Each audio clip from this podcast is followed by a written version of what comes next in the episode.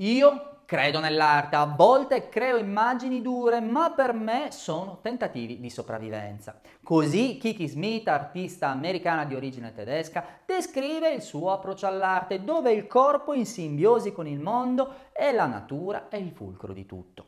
Alla fine degli anni 70 inizia la sua carriera prima distante dal mondo delle gallerie d'arte e arriva poi ad esporre con artisti come Jean-Michel Basquiat e Kate Haring, poi arrivarono i riconoscimenti dell'arte come la partecipazione alla Biennale Whitney e alla Biennale di Venezia.